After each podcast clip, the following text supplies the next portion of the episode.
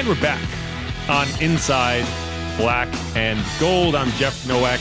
He's Steve Geller. We're going to actually talk about the football game now. And and again, I, I need to emphasize, like, I didn't want to spend that whole first segment talking about that play, but it you we had to. It had to happen because you can't ignore it. And the, I, I assure you the front office won't ignore it, but you also should not take away from the fact that you went out in a game you had to win, and in a game that the Falcons should have felt the same way. Like, we can say, you know, the Panthers didn't get the job done, which they obviously didn't. The Packers won, and that eliminated all playoff hopes for the Saints. But, you know, that's not, you, you weren't playing with that in mind. You were playing with the idea that if you won this game, you would give yourself a chance. And the Falcons were doing the same thing. And the Falcons played in such a way that it got their coach fired. That, that Arthur Smith, I don't even know, like, that's not a long flight back to Atlanta. But I don't know if he had gotten two feet off the plane before he was, like, accosted with the information that he was going to get fired. Because it came out quick. Um, and I do wonder if the, you know, because I, I have a feeling he gets fired either way. But I think it's more of a discussion if it's not forty-eight seventeen. If you didn't lose by thirty. And that, that leads me into, you know, one of the things that went right was uh, was the Saints listened to my request and and delivered. And this is from uh, this is from First Take before the game. Definitely feeling positive about, obviously, the Saints' chances against this Falcons squad. I think they can take care of business here. I want Obvi- a statement win, man. I want a statement win. I don't want just a win. I don't want to eke this out. I want to beat them by thirty. All right, so wanna- you're looking for a step on their necks, yes, and twist kind of deal. Yes, it's about time. You know, you're at home. That team should feel miserable about what they've been able to do the last four weeks. They should be a shell of themselves. Go out there and and beat them to a pulp. Do it. The only bad thing is if you do that, there's a good chance Arthur Smith does get canned, and then well, who knows what. I know there's rumors about Bill Belichick. I don't care. Uh, Harbaugh. I don't care. I'm, you, they can bring in whatever coach they want. I'm going to say, you had the Saints beat you so bad, you had to change coaches. You couldn't even save face. That's a, again, I'm going about this in a positive way. Um, that's what I want to see, man. I want to see it. Breaking and we news. Didn't. Breaking news, Jameis Winston actually got the touchdown for Jeff. How about yeah. that? Yes. Yeah, most of you didn't realize that. You thought they were getting in for Jamal, but they heard me in the pregame. They're like, oh, no, we're only up by twenty-four. We need more. And they did. You know, it, it was funny because uh, we're going to fulfill it. I actually, like, right before that interception by Tyrann, I had looked over to Tyler, the our, the spotter, um, and I was like, ah, man, I wanted a thirty-point win. They're only going to get twenty-four. I'll take it, though. And then it's, like, almost on cue. They're like, oh, no, no, they're going to get it. Right. And then I thought, oh, man, we're not going to get it because they're taking a knee. And then, oh, look at that. They got in. Anyway, um, so, I mean, but like forty-eight points, right? Remember early in the season when we were talking about how long it's been since they scored twenty? Right. We couldn't fathom forty-eight points. Christ. Yeah. And so, you know what? Uh, everyone, I, I think it's important. If you're going to be critical of someone and they come out and deliver, you should acknowledge it, right? The and, run, and like, game, I get the run game, hallelujah. Hey, you know, it, someone commented like, well, Jamal Williams hasn't been bad. Look at the offensive line he was running behind. And I responded to that with, hey, did you see Kendre Miller running behind the same offensive line? Like, Jamal looks like he's running in slow motion. And I don't know, maybe the hamstring injury just kind of sapped him. Like, he didn't ever really get back to what what he wanted to be. And I think that's possible, right? Hamstring injuries are pain. He, he maybe he got out of shape and he was never able to really get back to where he he felt like, you know, he was at the beginning of the season. But either way, you know, this offense, what happened, particularly Derek Carr over the last month of the season. And I can't stress enough, this is not like, this is not like a couple games. This is not like, you know, two quarters and then two quarters. This is four games. This is sixteen quarters of football. And you're looking at it and saying, holy hell, this is remarkable. So his last four games, ninety-six of one twenty-eight. That's a seventy-five percent completion percentage. Right. Completed over four games. He completed seventy-five percent of his passes, just shy of one thousand yards, twelve touchdowns, one interception. And in three of those games, you won by double digits. The other one was in L A. You know, obviously, that was not ideal for anybody. But I do think, you know, the defense was the biggest culprit in terms of, you know, you, you just allowed them to go just down the field whenever, you know, and, and the, the offense didn't do enough to keep up in a shootout, but that had to be a shootout because of the way the defense was playing. Right. It wasn't and so, fair to this team at all. We talked about it too. Obviously, a short week out west. It's just an unfair advantage right off the bat. And this team was struggling with shit as it was, you know. So just adding that to the mix didn't make it any easier. Yeah, and, and I mean, like, I think it's it's easy to look past it and say, okay, it was the final four games and whatever. Who look at the opponents, but these were decent defenses. Like, these weren't defenses that got, you know, just run over all year. You know, the Falcons and Bucks have been two of the better defenses in the N F L. The Giants have been a, a good defense in terms of forcing turnovers. So like, they forced like twelve turnovers in like the three games prior to facing the Saints. They didn't get one. Um, and so, you know, you look at it and you say, yeah, this offensive line was not elite by any stretch, but they they got better as the season went on. Derek got healthier, he started playing better. And I think you look at it and say, this is the core, right? This, you're not changing quarterbacks. The the receivers you had at the end of the season, I would expect, are the receivers you're going into next year with, maybe an addition here or there. I don't think you're going to get bring Mike Thomas back. I don't know how you kind of navigate that, but it's just, I think it's time to to kind of kickstart the next generation. And we've seen over the last month that that can happen. Um, but, you know, we talk about what went right. Derek and this offense kind of finding a rhythm a little bit too late, but it's not. You know, and, and I asked a couple of people this because I, you know, I've never played in the N F L. I don't know how you carry things over from season to season. But, you know, I, I think Peyton Turner talked about this on the defensive side, and I think it's true on the offensive side too. It's like, you know, you you, you don't just pick up where you left off. Every season you're kind of starting fresh to an extent, but it's not completely fresh. Like, you add new some new pieces, you change some things, maybe a new coach here or there. But there is some form, some level of continuity that you bring from one season to the next. The rapport that Derek was able to create as the season went on with Chris Olave, that's not going away. The comfortability he was able to build with A T. Perry, you know, that's only going to keep building. Um, you know, understanding how to use Rashid Shaheed, hit him over the top, uh, that's not going away, right? Kendre Miller, a guy who, you know, I think was getting a lot of grief, probably unfairly, in terms of like he didn't want to be hurt either. But like I. What I would say to people is, like, when you've seen him get opportunities, he's flashed. Right. And you saw him have a great game. You know, he gutted through that injury to some extent. He was sick all week.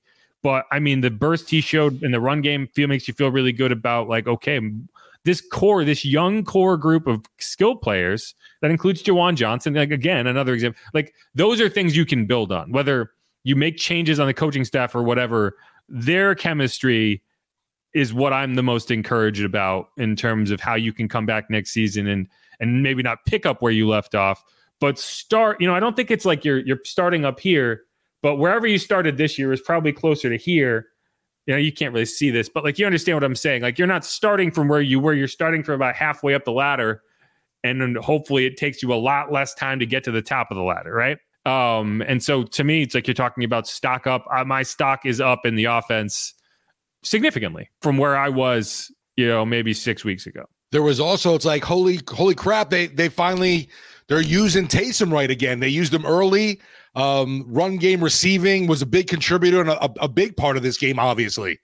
Yeah. And you didn't have Alvin either. You know, that's why, like, you right. look at that and you say, you know, who are the, who are the Saints stars? Like, if you went into the season and said, like, name the top three stars on this team, you would have said Alvin Kamara, Michael Thomas, Marshawn Lattimore. Some people might have said Chris Olave, but I, I think you like just stay offense there. Yeah, I mean, just in terms of recognition, right? You could, uh, but you didn't have any of those players, and you put on the performance you did. Right? No, man, um, exactly. And I think, like, you're talking about these this old roster. They have one of the oldest rosters. Well, that's kind of the aging core that you're really looking at. Is is Mike Thomas, Marshawn Lattimore, Chris Olave? I'm sorry, not Chris Olave, Alvin Kamara. And and instead, you saw these young players go out and make plays. So, you know, that's where that's where I look at it. And yeah, I, I I just think there's a lot to be frustrated about, and you're not in the playoffs, and and I get it. But, you know, you're talking about what went well. Yeah, yeah. I mean, you talked about it. Obviously, Derek Carr's performance. Who was the touchdown to that he just dropped it in perfectly?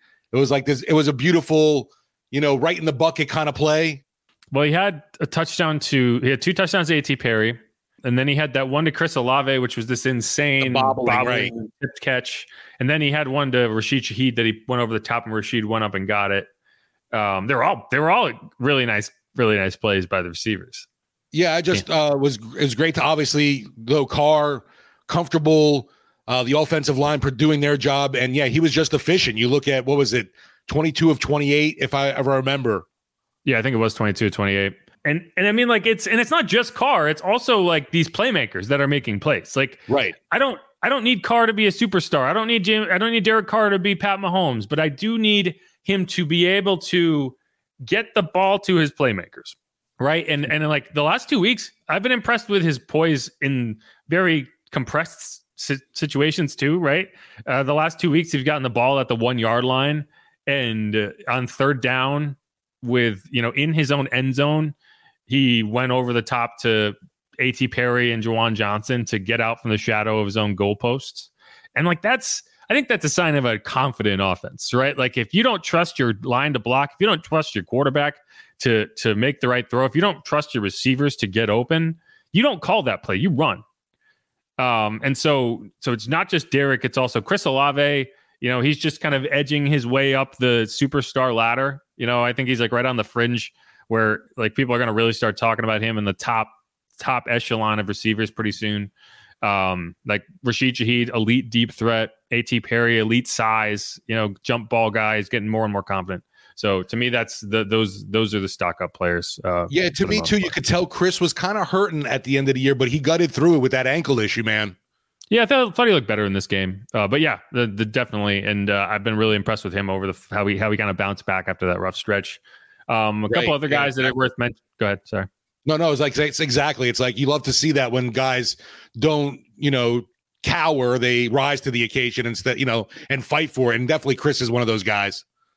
Yeah, you know, another another couple of guys that are worth just noting. So Tyrann Mathieu is not just a veteran, a leader, whatever. He he might be the most durable player in the N F L, right? He played all seventeen games last season. He was one of uh, just a handful of players to do that. This season, he not only played all seventeen games, it, he missed ten snaps all season. ten. That's less than one a game. That's insane. Um, he's thirty, what, thirty-two years old? thirty-three? I mean... You yeah, know, and he's thirty-two. He led the he led, and it's not like he's not like making take getting contact. He led the team in solo tackles last year, so you know, just the ability to just say like you, you know, a consistency, availability is so important, and just knowing what to expect from a guy. And when you consider like Marcus May has just been the most inconsistent, unavailable guy for whatever reason, whether he's suspended, whether he's hurt. And on the other side, you have Tyrann, who is the exact opposite, uh, and I think he just deserves a lot of credit for that. No, like you said, uh, the, one of the Saints Iron Men there, that he's just of that same ilk of like a Cam Jordan, DeMario. They want to be out there. They love to play this game. And just the respect he commands from every single player, too, because what he's done, everybody knows that he's he's been at the top and still like brings it every single time out there as well. I I, I love the... what you get from him as the player and as a vocal leader as well, obviously. The Saints have a lot of strong voices in that locker room, no matter what people think. I agree. You know, a couple others that are kind of more honorable mentions than anything else. Uh, Blake Grupe, you know, he made his final seven field goals of the season. He went forty for forty on, on uh, extra point attempts this year, which is, you know, it's funny because one of the biggest gripes I have is he was only ten of twelve from twenty to twenty-nine. It's just funny because he was forty of forty from thirty-three, which is how long the extra points are. So clearly it's not really, you know, and, and you look at that and you say, well, that's frustrating. You can't do that. But I look at it and say, well, clearly something went wrong on those two kicks. Exactly. So, amen. Right. You know, and, and so you look at, you know, maybe there was something wrong with the operation, whatever. Like you don't miss twenty-seven yard kicks because you're bad. You miss those kicks because something went wrong. And so I'm not going to overvalue those misses.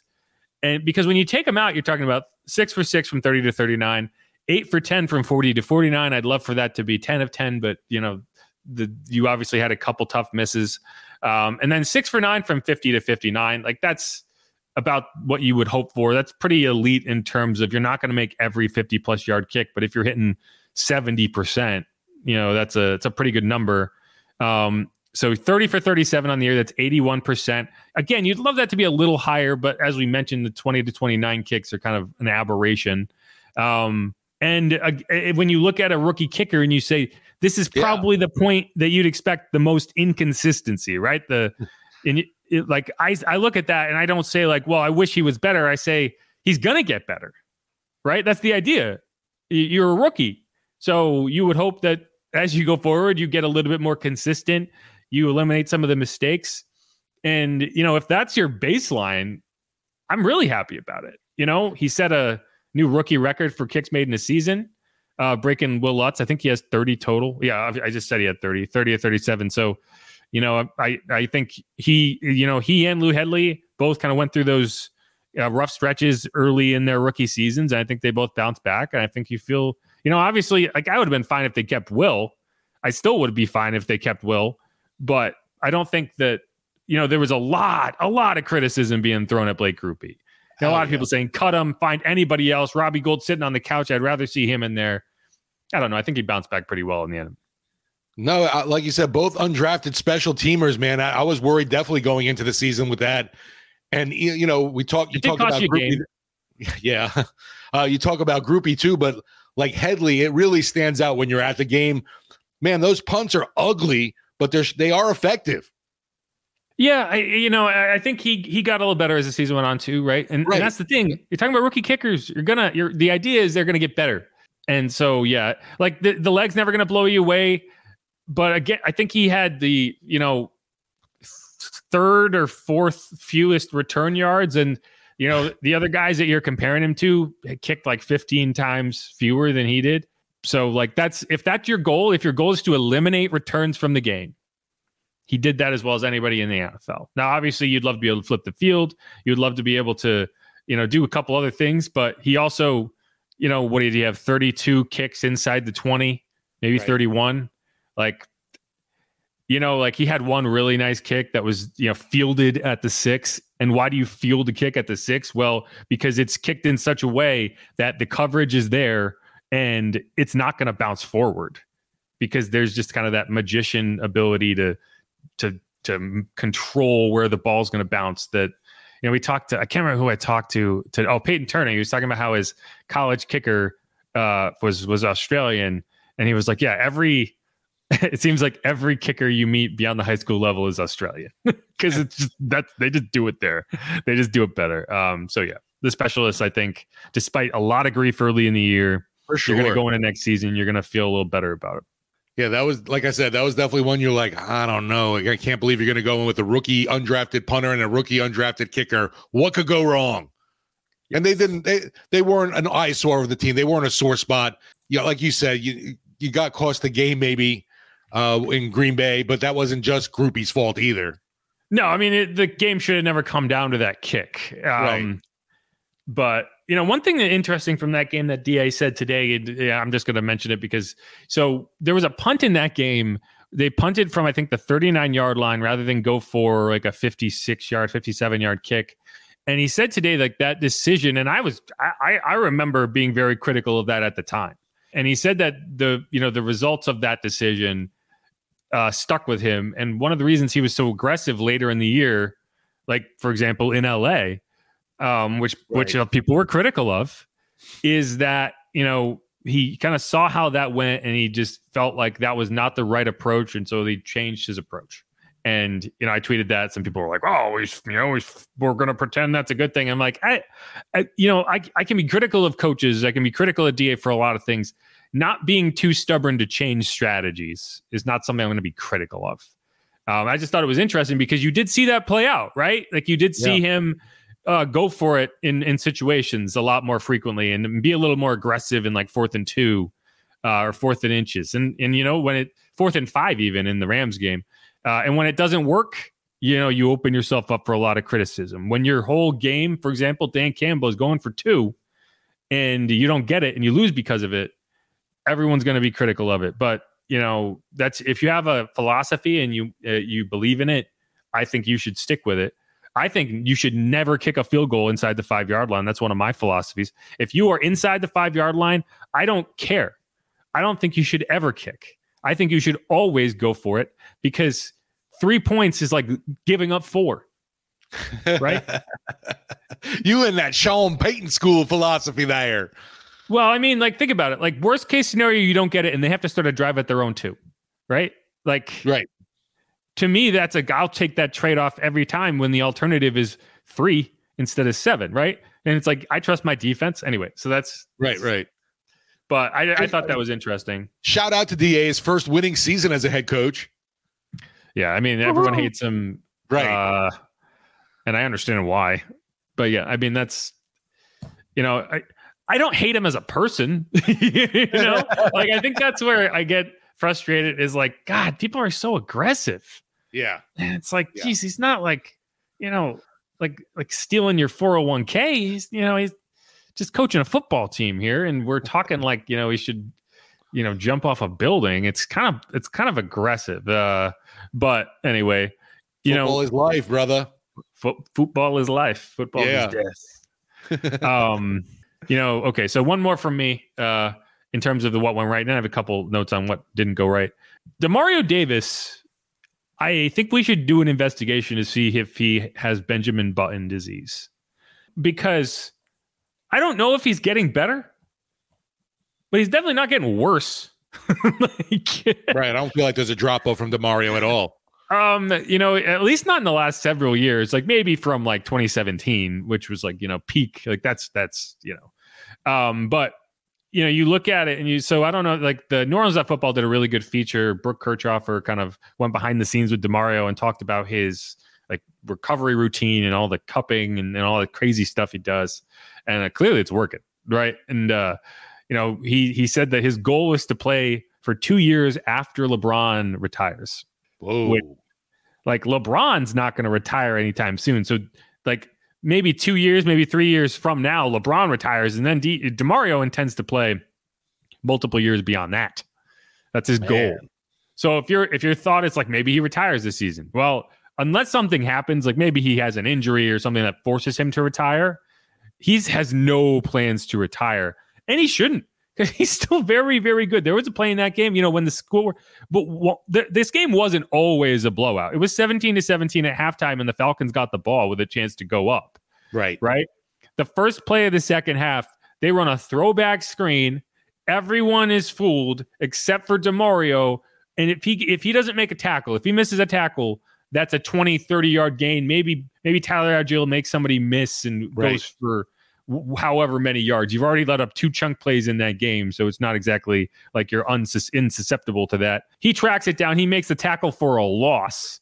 Two plays later, Desmond Ritter throws it right into Alontae Taylor's chest, and I think that was the end of the game. I think that that was the moment that the Saints won that game in terms of they the Falcons didn't score in the second half. Right. you know? Um, and so, you yeah, know, DeMario you, you took Davis, the strength away from them. They couldn't run the ball anymore. Right. DeMario Davis might be eternal. Let's or hope. be or aging backwards. Either I way, Cam was that way. Unfortunately, he's not. All right, Cam dealt with a lot of injuries this year.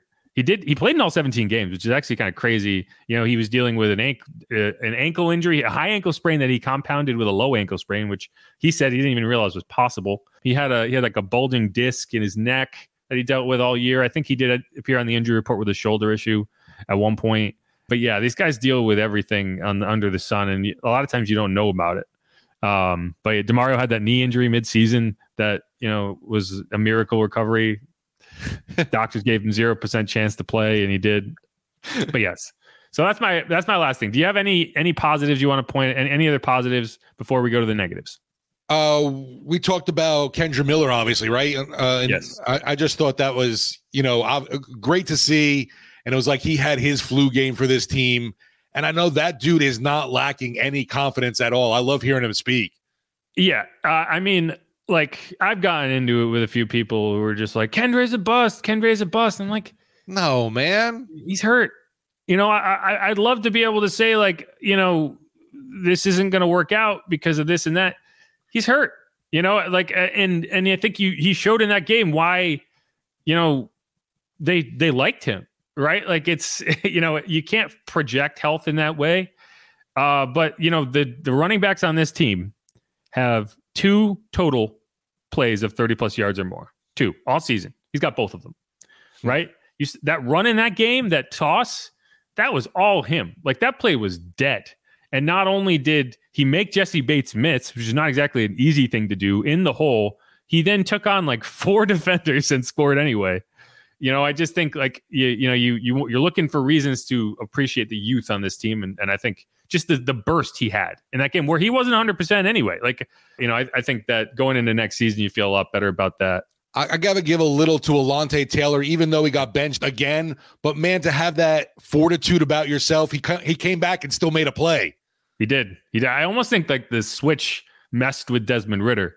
I think, it, no, because he was playing inside, and then he got benched for the second right. time in three games. And then he came back in on the outside. I almost think that that kind of threw off. Like Desmond thought he was going to do one thing, and instead he did something else because he was playing a different position. Hmm, Alontae Taylor on the outside. Mm, yeah, wild. I know, I know. We're gonna, that's, I'm going to talk about that. But first, one more thing before we before we move yeah. on. You know, it's not really a stock up or anything because I still have all the same concerns I had about him going into the game. But I just, you know, Peyton Turner, he worked all the way back. He played in this game. He had a couple Q B pressures. He jumped on a fumble. He didn't get hurt. Great. Bravo. The Saints went two and oh in game Peyton Turner played this year. Wow. Week one, week eighteen, baby. I, I talked to him in the locker room today, and I was like, it's kind of weird to just bookend a season like that. And they're like, oh, yeah, I mean, that's how you draw it up. Uh, you know, and the funny thing is, like, I think, like, you don't really get exposed to Peyton that much because he's never on the field, but he's a really, uh, like, a, I enjoy talking to him. Like, he's a really uh, enjoyable person to be around. Okay. And so you root for him. Like, I root for him. And maybe that's kind of skewed my perception of it a little bit, but I'm still rooting for him, you know. I, like I, and I think he's talented. Like I think he's talented when he can get on the field. He just has not been able to get on the field, and you know, you could say he's a bust. He probably is. Like I think that's what would qualify as a bust when you're a first round pick and you played fourteen, fifteen games in three years. But well, unfortunately, Trevor Penning's coming up his rear for that spot. No, we'll talk. That's a whole other topic for a whole other day. I actually talked to D. I, I talked to a couple people about that today, but that's a. I want to get into that in, in a later episode. This is about the things that happened. But yeah, a couple of things that went wrong. Slot Alontae Taylor. Yeah. Wow. You, you got benched for the second time in three games. The experiment is over. Yes. Stop it. Stop it. I do not want to hear one more thing about Alontae Taylor being a slot cornerback. Stop doing it. Now, one of the reasons, and I've said this and I'm going to keep saying it, I think you trade Marshawn Lattimore is because I really like Alontae Taylor. I think he is very talented. I think he has a great future. And I also like Paulson Adebo. And I think you want to open up a, a lane for Alontae Taylor to start. And if you're able to get some assets uh, in the process in terms of trading Marshawn after June first, when he will not count against you, they have put an option bonus on his contract that won't kick in until the week before the regular season, and that is tradable. So that kind of leaves you open, you know, and, and if you and if it doesn't work out and you want to bring him back, or if it does work out, I don't know, and, and you want to bring him back, fine. But I just, I do not think Alontae Taylor is a slot cornerback. He's played terribly in the slot. I think you risk ruining his confidence. Now, all that said, I think it's useful for, like, I think in the long run, this season will end up benefiting him because the ability to bump inside and play the slot in a pinch is a, is a very useful skill. I don't want to see him be the starting slot cornerback, but, like, for example, next year you have somebody else in there, they get hurt in the middle of a game. What do you do? Well, you know, Alontae can bump in. So, like, I think in the long run, he will look back and say, this was a good thing for me. But I don't think he is a slot cornerback. It did not go. I mean, that seventy-one-yard t- touchdown to to Bijan Robinson was Ugh. all Alontae.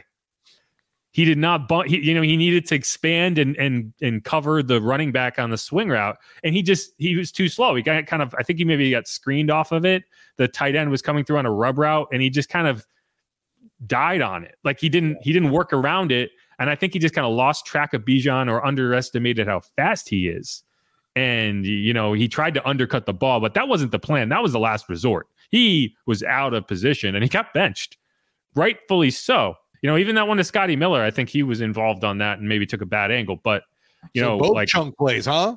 Yes. So my, my stock isn't down on Alontae Taylor specifically. My stock is down on slot Alontae Taylor. Right. Totally. I'm with you for sure. They got to like, I do not experiment over. No more, please. And if we go into next season, next training camp, and I hear about how he is back in the slot, like as a starter, as the starting slot corner, I will, I, I, I will never stop asking D A about it. Like I'll be like, why, hey, why, hey. why do you have him back in that position? Right, it's it just can't work. It just cannot. It cannot be the plan. Um, You know, we talked about the the Jamal Williams stuff in the first segment. That's on my list in terms okay. of kind of the grip on the locker room and like how right. I start to question that. But so we won't go into it again. Thank you. Bully ball, right? Uh, Jamal Williams was terrible this year. He was terrible in this game. I don't know what you do next year. I think you probably bring him back, at least for camp. I think he might get cut in camp if he plays like he did this year. Like if he shows like he did this year, I don't think he makes the roster. See, I don't know where it all went wrong because I didn't feel like we ever saw him in camp and went, oh, man, he, he, this guy looks like he might have lost this step. I mean, granted, we haven't seen him in playing, but we were. I, I remember everyone excited about the running backs going into this season. It just it didn't pan out. Obviously, injury had a lot to do with it for some guys. It's tough because you don't really see football in training camp. So right. It's tough to gauge athleticism. It's um, you don't you don't see full contact in the. I, I, and again, I like. I think there's a chance you look back and you say that hamstring injury really affected him, and maybe you get into camp next year and he and he has that burst back and he looks like a different right. guy. But like, like if if the player I saw on Sunday is the player that shows up at training camp, uh, he's not making my fifty-three man roster um, because he as a post June one cut, you'll he won't cost you any money. If you cut him pre June one, it'll cost you about a million dollars. There's no incentive to cut him early. He, I right. think he's gonna be on the camp roster. But again, like I don't know if he makes it, um, and so that's been rough. My my other my other stock down, Arthur Smith. I usually save this for the for the Saints coaches and players. I mean, come on, dude, you're gonna throw a temper tantrum. Get out of here. Get out of here. Grow up. Play defense. Get out of here. Uh, uh, yeah, see, I understand his anger because who the hell does that on victory formation? He's mad because he's going to get fired and he's just, he's looking for an outlet, but like, get over it. I hear you. Go, go home, Arthur. Don't give me your shit. In the end though, fuck the Falcons. Ship so your, yeah, that's all it comes down to. Ship yourself anyway. Back to Atlanta. Like Jimmy said. And FedEx. Um, with your FedEx fortune. Like you said, uh, though, what happens all of a sudden? D A's like, well, our new offensive line coach, we're, we were very familiar with him.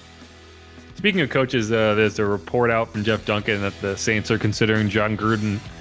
Um, but Mike Triplett just tweeted that it was more of just a friendly dinner. So who, who the hell knows? I don't know. It, that's another topic for another day. But, you know, I was going to say that makes me think about, wow, the Baltimore Ravens honoring Ray Rice. Thanks. All right, let's uh, let's wrap up that thing. We'll come back and do a mailbag. So if you have any comments, questions you haven't gotten in there, please do it. Uh, but there's a lot. So we'll do what we can. Um, but all right, this is Inside Black and Gold. Thanks, everyone, for listening, everyone who's been hanging out, dropped in a comment, dropped in a question. Appreciate it. I'm Jeff Nowak. He is Steve Geller. We will be right back.